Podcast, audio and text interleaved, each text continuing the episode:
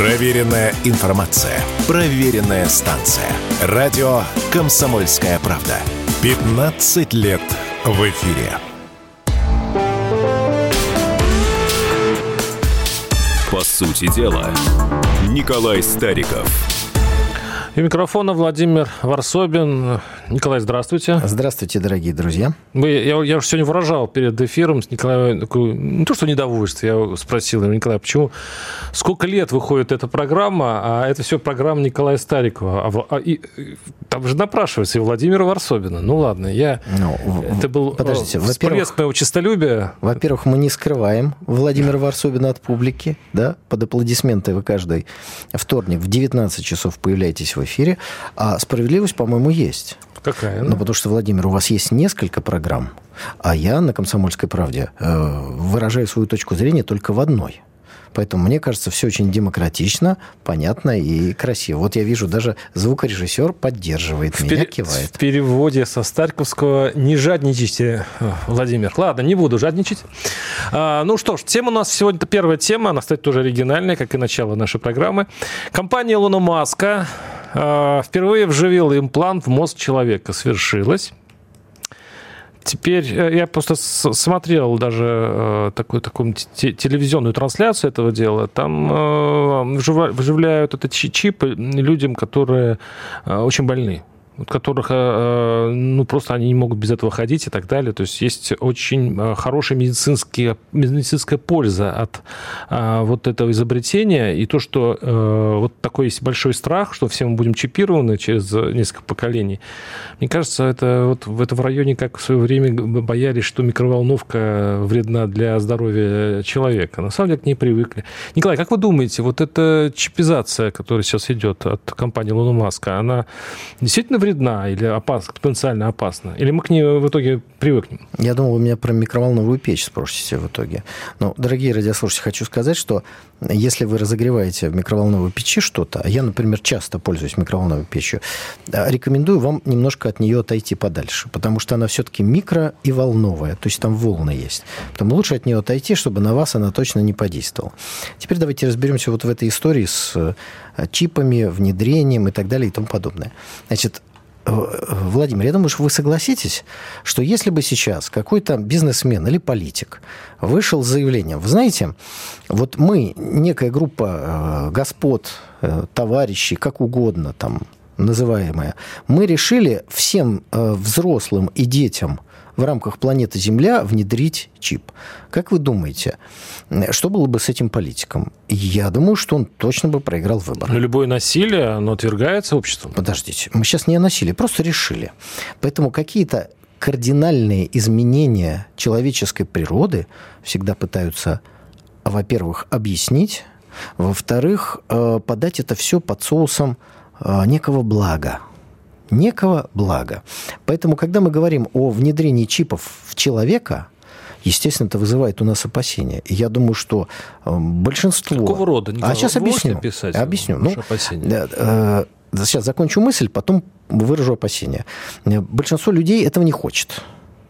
Ну, по, по причине того, что вот Господь создал человека, и там чипом места, в общем-то, нет. Это первое. Второе.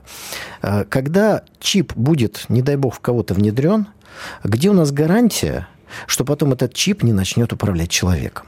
Вот если бы речь шла, например, о советских ученых, я был бы на 99,9% уверен, что советские ученые, ну, там, времени Брежнева, например, разработали бы технологию, которая действительно помогала людям, пережившим там серьезные травмы, инвалидам с детства, э, как-то по-иному ощущать свое тело. То есть они работали во благо. И в этом сомнений у меня нет. Когда речь идет о каких-то, ну, прям скажем, субъектах, которые думают только о деньгах, а не о здоровье людей, вроде Билла Гейтса, который вдруг начинает программу вакцинации, которая, о чудо, приводит к бесплодию у женщин и так далее и тому подобное. И, и когда мы видим э, другого персонажа, как Илон, Илон Маск, они не в плюс человечеству собираются что-то делать. Но оформляется, заворачивается это всегда в благородной одежды. Конечно, это же помощь инвалидам. Я вам приведу еще один пример, под которым пытались этот шарик, так сказать, в лузу закатить. Некоторое время назад, э, по-моему, в Великобритании пропала девочка. Ну, вот бывают такие трагедии, к сожалению. Дети пропадают, пропадают взрослые, и действительно в большом количестве. И вот э, тут же началась дискуссия. А вот если бы у этой девочки под кожей был бы чип – ее бы легко можно было бы найти. И, знаете, вроде как бы с этой логикой и поспорить-то сложно. Поэтому все, что пытается на самом деле ограничить человеческую свободу, а они хотят, эти глобалисты, управлять людьми, ограничивать человеческую свободу, они всегда будут подавать под чем-то хорошим соусом. Ну, например, зеленая повестка – да, вот эти красивые слова об устойчивом развитии, там, зеленой энергетике. Ведь это желание ограничить развитие в энергетическом смысле. А энергия – это фундамент любого производства. Третьего, э, третьего мира – вот у вас, понимаете, нечистое, у вас угольное или еще какое-нибудь. Поэтому не надо вам производить. А вот у нас все зеленое, колоситься производить будем мы, а вы покупать в три раза дорого. Поэтому дайте, Владимир, не покупаться на эти глобалистские красивые оберточки и смотреть, э, так сказать, в суть. Ну, а для тех, дорогие друзья, кто э, сейчас подключился и не совсем понял, о чем мы говорим, речь идет о том, что внедрили чип человеку, и смысл, как подает Илон Маск этого дела, в в том, что человек сможет силой мысли управлять какими-то приборами. Да, там по Bluetooth будут передаваться его, э, значит, мозговые импульсы. Так вот, сейчас так, а потом ведь может в обратную сторону. Что Импульсы э... по Bluetooth будут переходить в мозг, и да. человек будет делать то, что хочет, чтобы делал он, а на самом деле это желание тех, кто внедрил ему чип. А это технически возможно, по-вашему? Ну, вы хотите сказать, что это невозможно? Я не знаю этого. Но мне не нравится сам факт установки человеку чипа. Мне вот как процесс, как направление движения, он мне не нравится. Вот о чем идет речь. Нейрочипы позволят повысить вычислительную способность человеческого мозга, упростят изучение иностранных языков и позволят делиться своими мыслями с другими обладателями таких же устройств на расстоянии. Николай, был проведен социологический опрос, по-моему, 10 лет назад по-моему, даже чуть больше, о том, а, э, да не, больше, это было даже несколько десятилетий назад, каким будет человечество, там, условно, через 20-30 лет. И большинство было э, убеждено в том, что уже в наше время будут вживлены чипы, которые вы сейчас, значит, боитесь и так далее. Но ведь в свое время боялись и паровых машин. Э, и, так, и, и потом, если человечество будет стоять перед выбором, каким, ведь есть конкуренция. То есть, если одним люди с, с чипами будут будут усваивать знания намного быстрее и намного эффективнее работать, чем те, которые принципиально не будут их ставить, то они проиграют вот эту конкурентную борьбу, а в итоге-то все равно прогресс не победит. Вот смотрите, даже вы в своей логике начали разделять людей. Это, ну, я просто говорю, что будет Нет, возможно... это не просто. Это нацизм и фашизм в чистом О, виде. Господи. Объясняю. Mm-hmm. Вот у вас есть чип, значит, вы существо высшего порядка. У вас череп определенной формы. Почему? Кру... Ну, почему, почему у вас я... череп такой ну, кто-то формы? Вживил, знаю, вживил чип, а кто-то нет. Ну, у кого-то есть девайс, у кого-то нет девайса. Вы же только что сказали, что это добровольно. А теперь уже подталкиваете всех, что это... Это, конечно, добровольно, но если вы себе его не внедрили, то вы проигрываете в какой-то конкурентной борьбе. Не нужно этого вообще. Вы поймите, что это э, сначала людей делят, Потом одних объявляют высшей расой, других низшей, а третий этап неизбежен. Низшую расу начинают уничтожать. То есть, другими словами, Николай, нужен законодательный запрет о вживлении чипов э, в человеческое тело? Я думаю, что здесь вот очень тонкая грань, э, где, например, это может быть использовано для, ну, вот человек-инвалид, у него есть определенные проблемы. И вот эта медицинская технология решает его проблемы. Там наверное, это во благо. А здоровому, как говорится, лбу зачем какой-то чип внедрять? Студенты с удовольствием внедрят чип, который позволит быстрее научиться английскому условно. Или Чтобы на следующий день его забыть, как обычно студенты делают. Я правильно понимаю? И чип вынуть и выбросить. Да, уже так не получится. Уже так не а получится. зачем забывать? Это же полезная история. Владимир, изучение каких-то знаний, оно требует определенного процесса.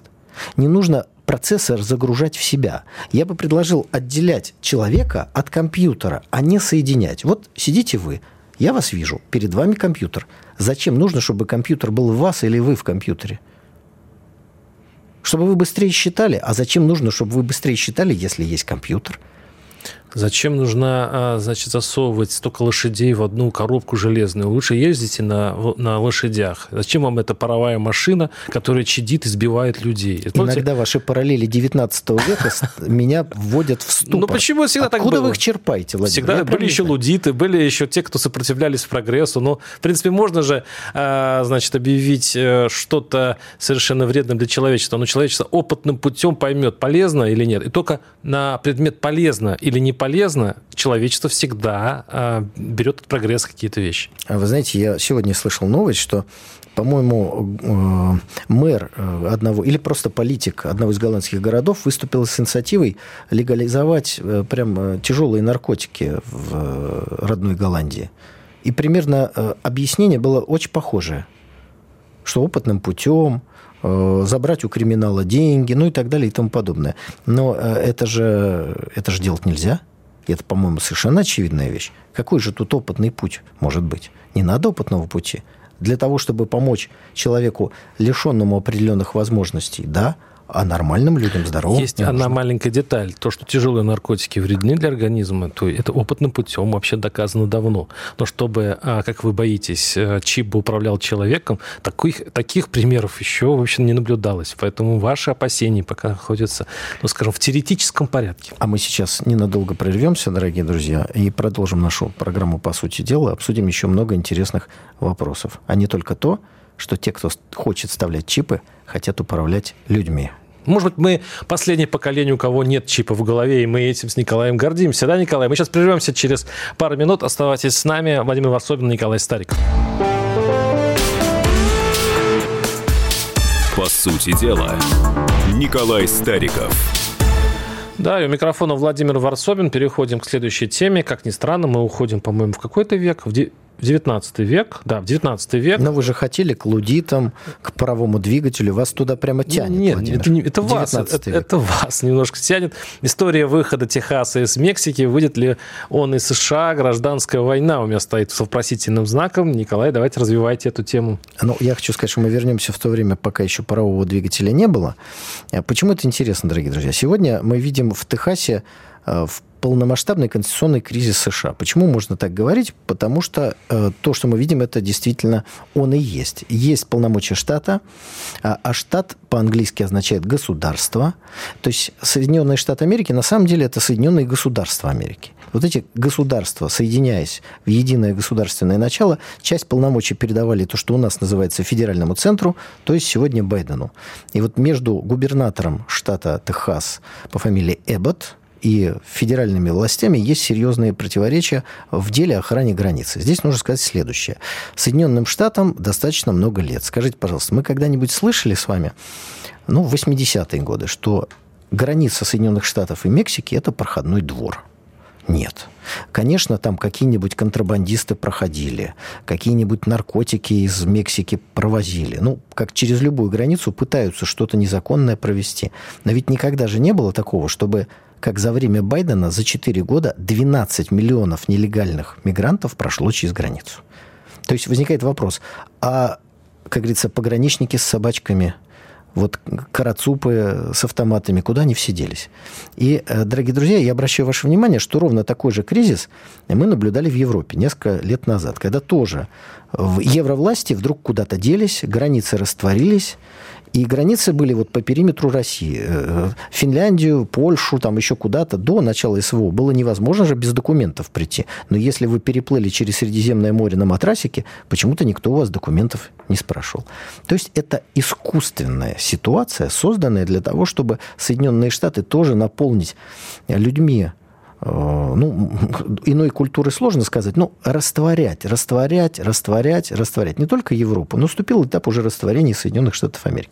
Но это, так сказать, объяснение того, что сейчас происходит. Э, подождите, растворять что? Э, Соединенные Штаты Америки, простите, это государство мигрантов. Государство там, мигрантов. Там растворять нечего. Это они сами все почти Совершенно все приезжие. Верно. Но все-таки государство Соединенные Штаты Америки, мы сейчас с вами как раз и будем говорить, как они его создавали, создавали в основном белые, которые привезли туда черных рабов, и э, определенное количество того, что сегодня называется латиноамериканцев, там в том числе вот через присоединение таких техасов попало, а дальше началась миграция. То есть создавали государство Соединенные Штаты Америки, то, что называется аббревиатурой из четырех английских букв ОСП. Белый, протестант, англосаксонский вот это ядро Соединенных Штатов Америки размывается теми же самыми глобалистами. Ну, давайте вот сейчас на этом не будем заострять свое внимание.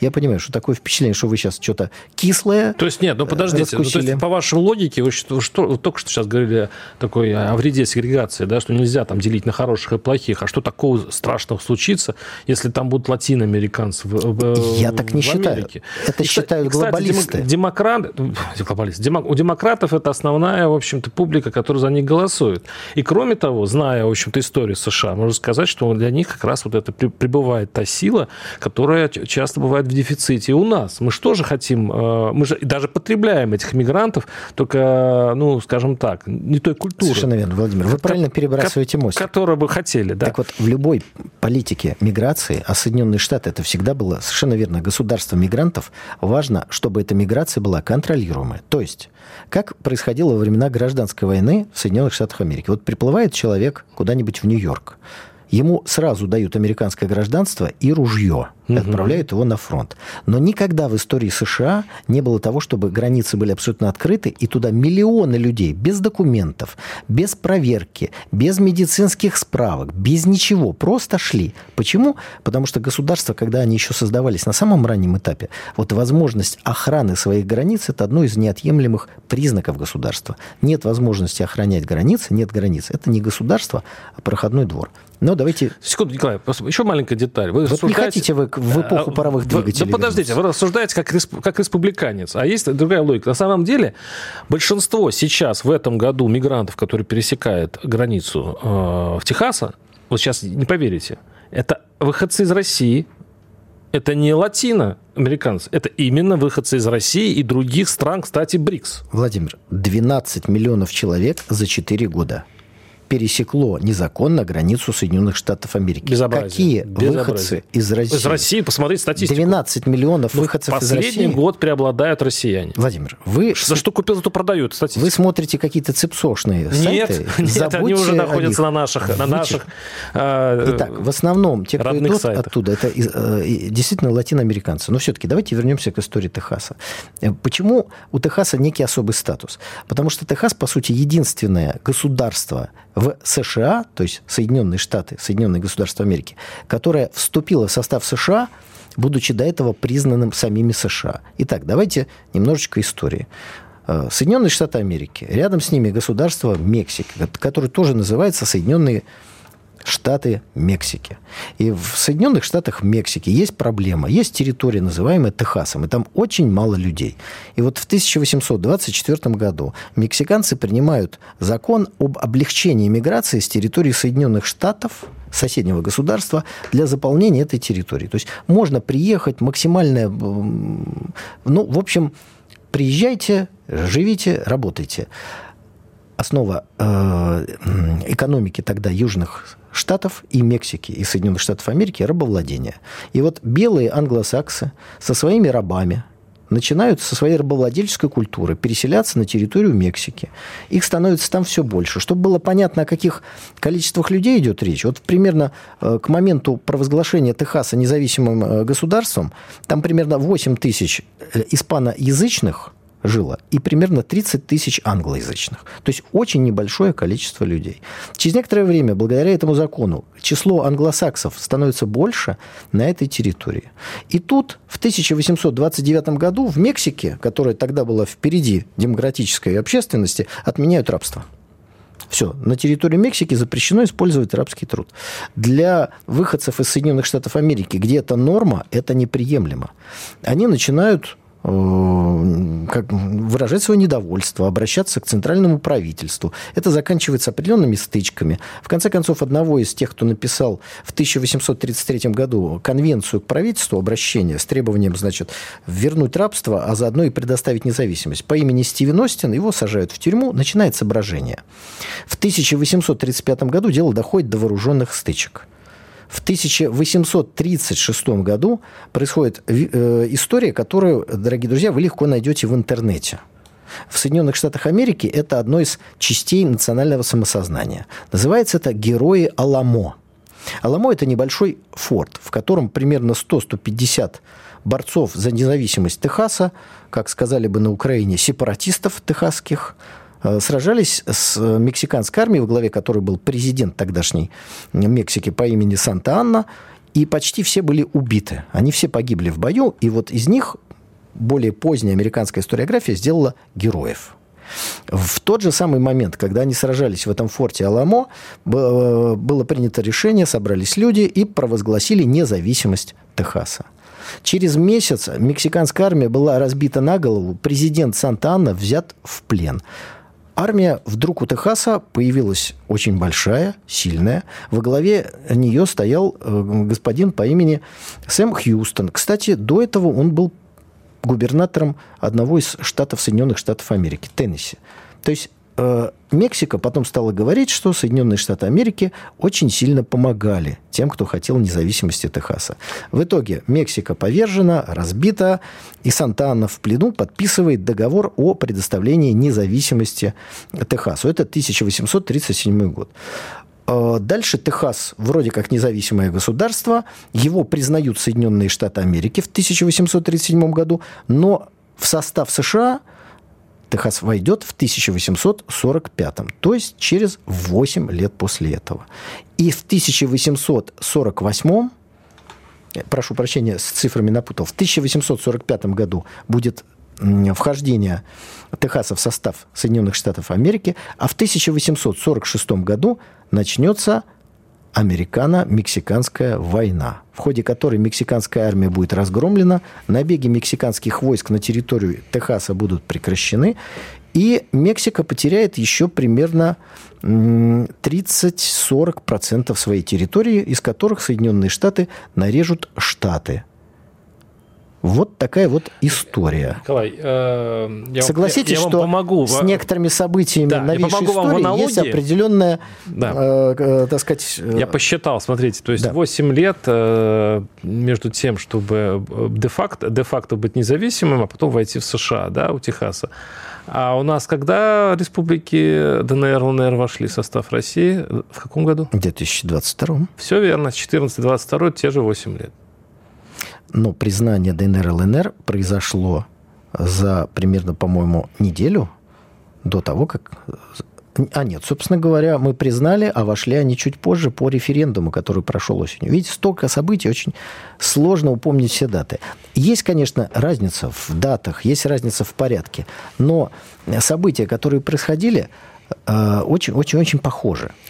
А, Николай, мы сейчас прервемся на небольшой блок рекламы. Ваш э, спич, выступление, я думаю, можно э, подытожить словами, почему им можно, а нам нельзя. Я, я, я сразу упрощаю, упрощаю Нет, вывод. просто американцы плохо знают свою собственную историю. Ну, зачем вы так преуменьшаете свои достижения? Николай Стариков, Владимир Варсовин, прервемся на пару минут. По сути дела, Публицист Георгий Бофт знает, как жить эту жизнь. И можете не сомневаться, Георгий Георгиевич обязательно поделится этим важным знанием со слушателями радио «Комсомольская правда». Мне кажется, что не надо все сводить к деньгам. Это неправильно. Все, кто живут в России, они все патриоты, потому что они все любят свою страну, но по-своему. Пусть питаются оттуда реализмом и нормальным холодным анализом, а не пропагандистскими соплями, которых в изобилии полно в других местах. Каждый четверг в 8 вечера по московскому времени слушайте программу «Бофт знает». Вокруг меня столько розовых оптимистов, что меня от них иногда даже тошнит.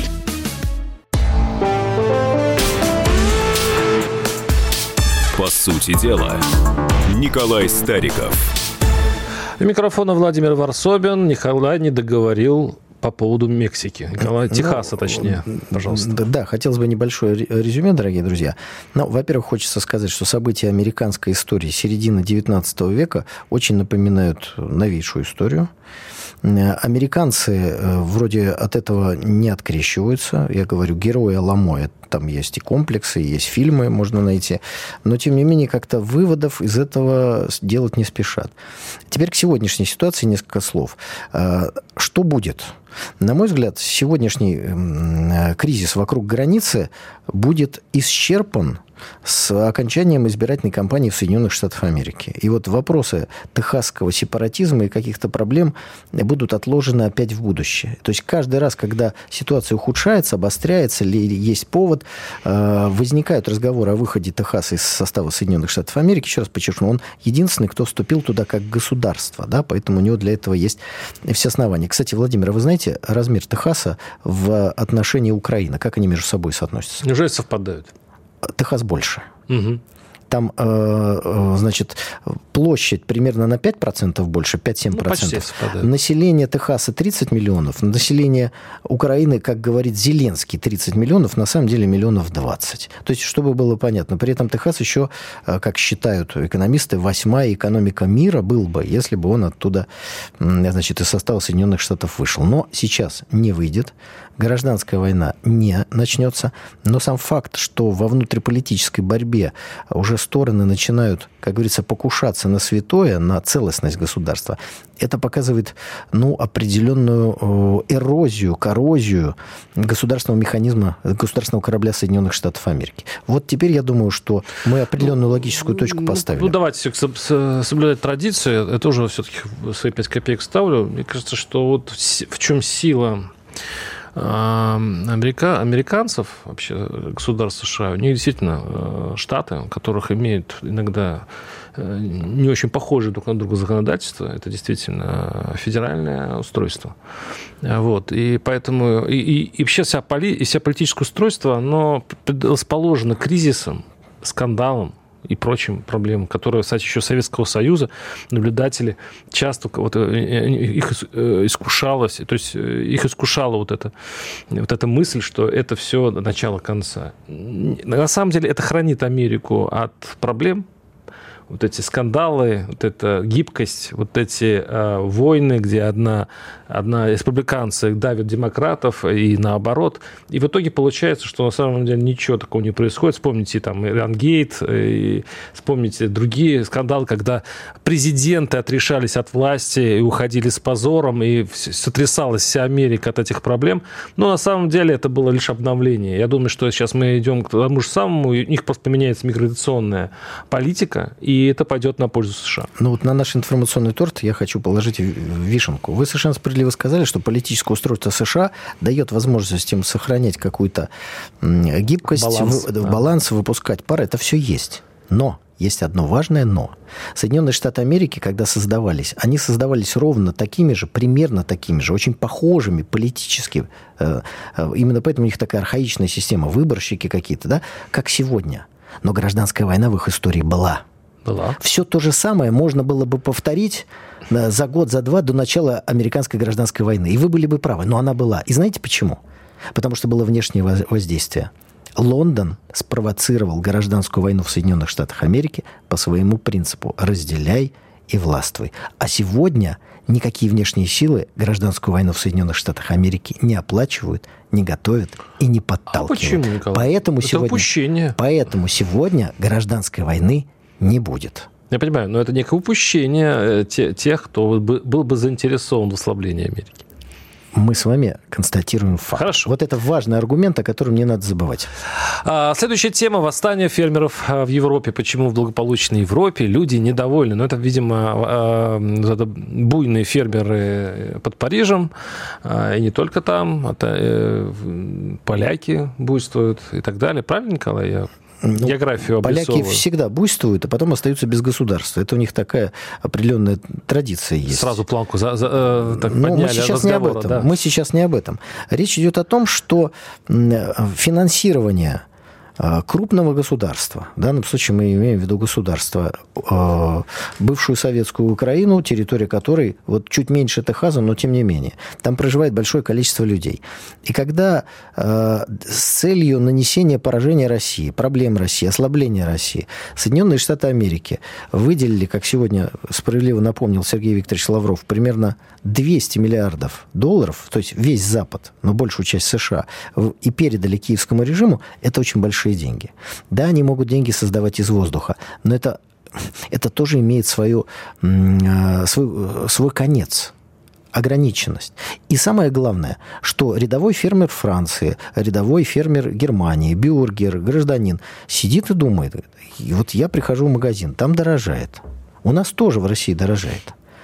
Но, мы, но я, немецкий бюргер, вижу, что Германия вот две недели назад 8 миллиардов евро передала Украине. Сегодня Шольц говорит, что там давайте вы тоже скидывайтесь, нам тяжело, но отдала 8. А чтобы фермерам сохранить дотации, нужно 500 миллионов евро, которые сейчас во Франции нашли. Итак, дорогие друзья, там миллиарды, здесь миллионы. Магия больших цифр, это разница большая. В итоге огромные деньги закапываются в Украину на Западе, вместо того, чтобы поддерживать свою экономику. И это вызывает протест. Зачем вы тратите туда такие деньги, гораздо больше, чем нужны для того, чтобы э, поддерживать более-менее порядочное состояние экономики во Франции, в Германии? Вот что вызывает протест. Далее, смотрите, Владимир, помните, мы с вами много раз говорили о том, что Запад спекулирует на Африке, на возможном голоде. Да? Вот если не будет зерновой сделки, вся Африка умрет. Помните, что говорили? На фоне вот этих всех разговоров Россия отправила бесплатное зерно, как обещал президент. Вот вчера сообщили, в очередное государство пришли Э, эти грузы. Это очень важно. Но против чего фермеры во Франции сейчас протестуют? Они протестуют против появления дешевых украинских продуктов сельскохозяйственных во Франции. И То, из Южной Америки. Именно. Они сжигают именно украинское. Почему? Да потому что мы опять видим, что Запад и здесь наврал. Вроде все должно было идти в Африку, а все оказалось во Франции, в Германии. То есть вот это и приводит к тому, что рядовой фермер выходит протестовать. Он видит, что его экономический фундамент подрубается, с одной стороны.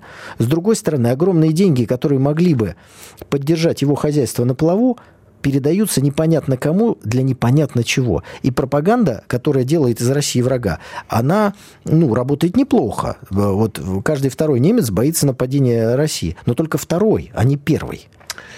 Николай, э, соглашусь, то есть в этом есть логика, и естественно, я вот сейчас читаю, что там говорят фермеры под Парижем, которые... Ну, что они там говорят? Ну, они говорят, что действительно вот эта дешевая сельхозпродукция, не только, кстати, из Украины, но и из Южной Америки, они говорят, и они на грани рентабельности работают и так далее. А мне вот меня другое здесь еще заинтересовало, кроме всего. Э, вот если ты обидишь э, европейского фермера, то ты получишь там и, э, значит, и блокаду дорог, и э, они вывалят, то есть они выведут свиней на центральную площадь какого-нибудь городка. Овец, овец. Овец. В общем, они очень большие фантазеры, то все поймут, что дела плохи в сельском хозяйстве, что-то с этим делать. А я посмотрел, а есть ли вообще проблемы у российских фермеров? И Конечно, ведь, есть. Подождите, подождите. Не факт. То есть, если смотреть европейским э, взглядом на российскую жизнь, нет никаких проблем, потому что российские фермеры абсолютно э, не, возмущены. Ну, где вы видели, чтобы российские фермеры каким-то образом возмущались э, политикой? Я пришел почитать, посмотреть. На самом деле у нас все хорошо, наверное, да? Ну, коль все тихо и спокойно. Я читаю. Это один из э, фермеров из Краснодарского края говорит, ценовая политика на сельхопродукцию, заметьте, да, аналогию, Ценовая политика на сельхозпродукцию сегодня складывается ужасающая. Фактически мы, к сожалению, подошли к тому, что рентабельность находится на уровне продажи и себестоимости. Оп. То есть примерно... Секунду, давайте я, я уже договорю. Да. То есть да, есть аналогия с Парижем. А, рентабельность близка к нулю, себестоимость производства зерновых у нас в хозяйстве, опять зерновые, составляет порядка 10 тысяч рублей, а цена продажи 12 тысяч рублей. То есть вот 2 тысячи с тонны, они вот на этом и живут. А, на это они могут обновить машин-тракторный парк, не могут закупить нормальные удобрения и так далее, и так далее. Если просто положить, э, ну, сравнить французский разговор с фермером и с российским То же самое. Но только знаете что? Вот эти ребята все-таки выбьют у правительства положенные им 500 миллионов, я как вангую. А наш нет. 500 миллионов правительство даст. Но э, тенденция к истреблению европейских фермеров она наметилась. И вот здесь нужно просто понять, а, что их истребляет. Их, конечно же, истребляет не дешевое зерно из Украины, не э, южноамериканские какие-то. Их съедают крупные латифундистские хозяйства. Вот эти огромные транснациональные корпорации, которые, Монсанто, которые покупают, соответственно, геномодифицированное зерно. В России происходит ровно то же самое. У нас разрастаются крупные хозяйства. И задача государства регулировать этот процесс, чтобы не было генно-модифицированного зерна, чтобы эти большие латифундии, которые разрастаются, оставляли место в экономике для небольших фермерских хозяйств. И то, и другое важно. Но если российские фермеры сегодня не выходят, как французские, из этого мы сделаем вывод, что у них проблемы сегодня не столь острые. Конечно, Николай, это очень логичный ответ. Других э, предположений быть не может. Да, Николай? У нас вообще отсутствует вообще культура протеста. А во-вторых, протестовать в наше время против чего-либо, Николай, ну, позвольте, позвольте. Мы сейчас прервемся через пару минут и оставайтесь с нами. Вернемся. Все программы «Радио Комсомольская правда» вы можете найти на Яндекс Музыке. Ищите раздел вашей любимой передачи и подписывайтесь, чтобы не пропустить новый выпуск. Радио КП на Яндекс Музыке. Это удобно, просто и всегда интересно.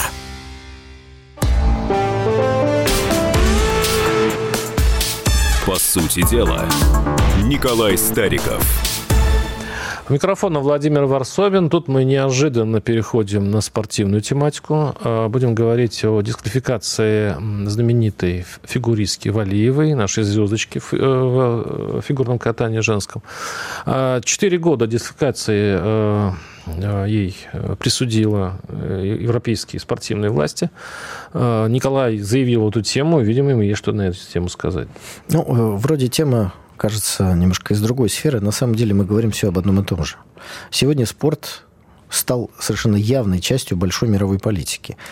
И ситуация вопиющая, безобразная, с дисквалификацией э, Камилы Валеевой, конечно, ну, не знаю, как, как в капле воды отражается все, что происходило Сразу с к выводам, Николай. А почему она безобразная? Объясните. Она не принимала допинг?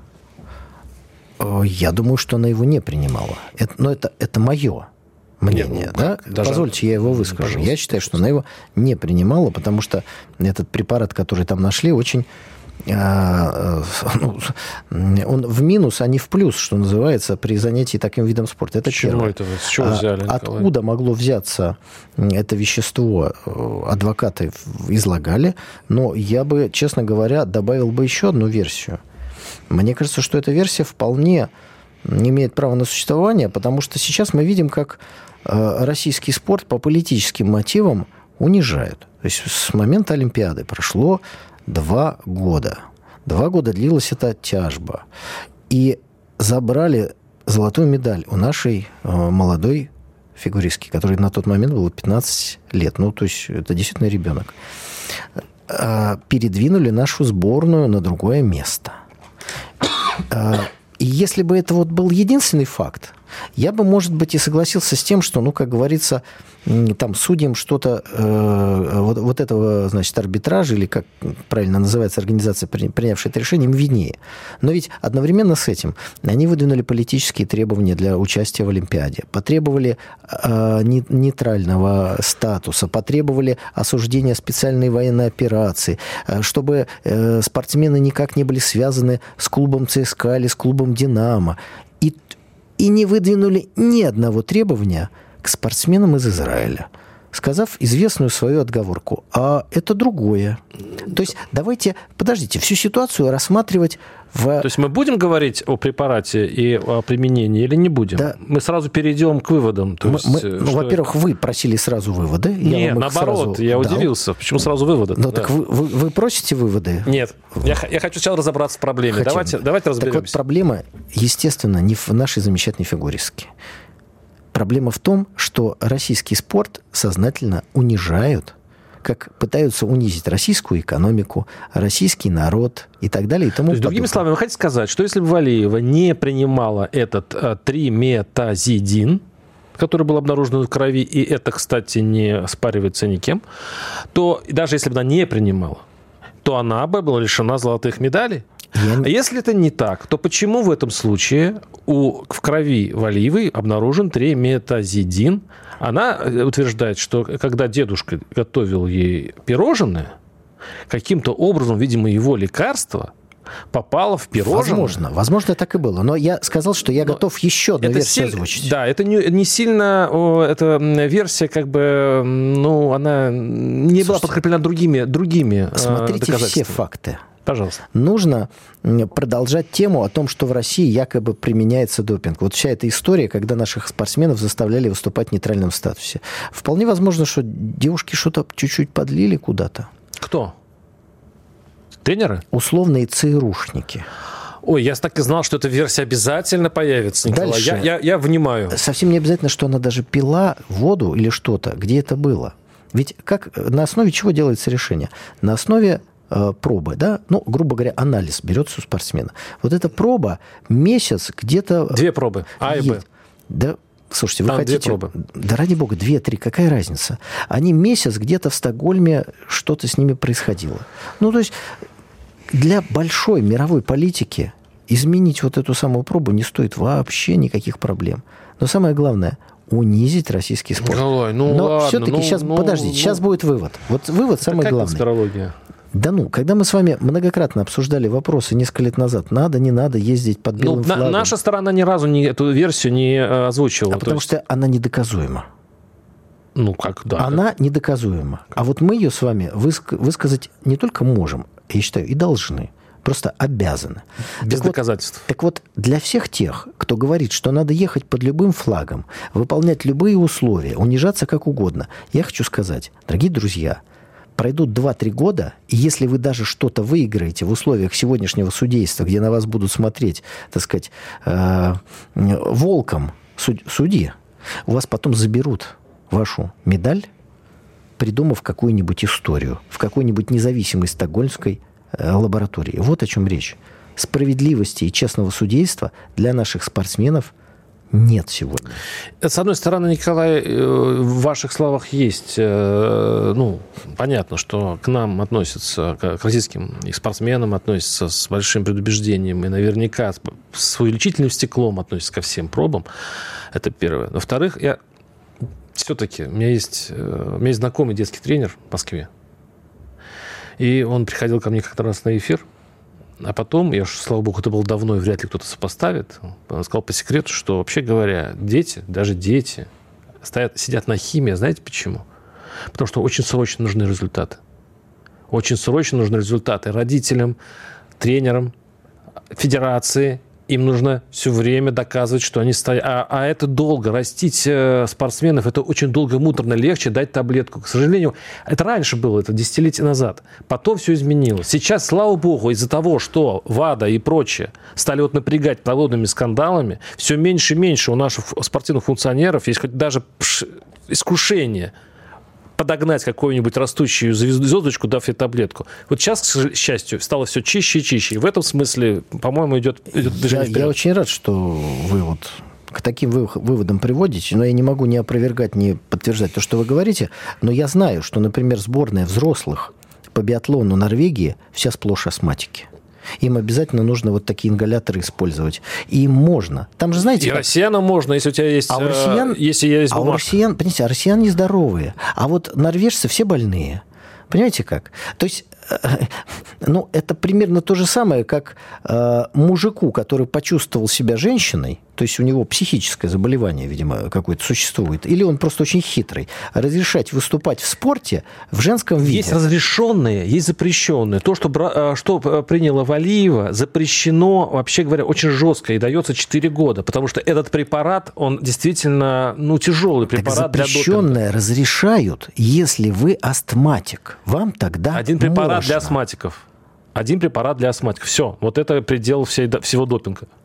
И когда вы говорите о том, что якобы у нас есть стремление, или было стремление побыстрее набрать какие-то результаты, я вас просто спрошу, а во всей остальной планете такого стремления никогда не было? Конечно, везде есть преступники. Ну так зачем тогда вы говорите, что у нас что-то такое ну нехорошее, он... а там все не, такое... Не-не-не, вот... а мне что, другие? Я, я за своих болею. Пусть наши э, будут чище. И, кстати говоря, э, когда объявляли приговор Валиевой, ну, решение вот этого спортивного суда, там была же еще приписка одна, что, вообще-то говоря, суд предлагает всем странам все-таки в уголовный кодекс внести поправку, что если ты дал молодому спортсмену а, допинг, вот именно молодому несовершеннолетнему, это жесткая уголовная статья. Потому что, потому что допинг для а, вот, молодого растущего организма – это вообще-то дорога в один конец. Владимир, а вы внимательно прочитали решение вот этой самой инстанции, которая так жестоко поступила с нашей э, фигуристкой? А я еще несколько пунктов из него озвучу. Пожалуйста. Первое. Забрать все призовые за все соревнования, которые были с того момента. Это похоже на грабеж. Это раз. Второе. Э, запретить выступать на соревнованиях внутри страны.